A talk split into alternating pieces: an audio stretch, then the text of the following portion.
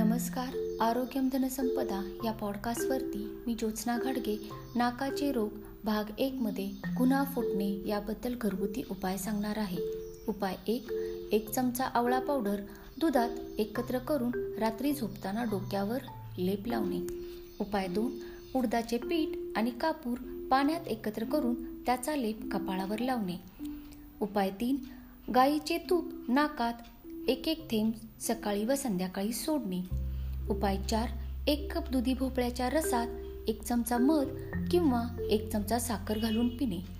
उपाय पाच एक चमचा मिरे किंवा एक चमचा ओवा दोन चमचे तेलात गरम करून हे तेल गार झाल्यावर नाकावर लावणे. यामुळे नाक मोकळे होते व श्वास घेण्यास बरे पडते. हे घरगुती सोपे उपाय तुमच्या जवळच्या लोकांना आणि मित्रपरिवारांना शेअर करा. आणि पॉडकास्टला सबस्क्राईब करा. तोपर्यंत स्वस्थ रहा आनंदी रहा. धन्यवाद.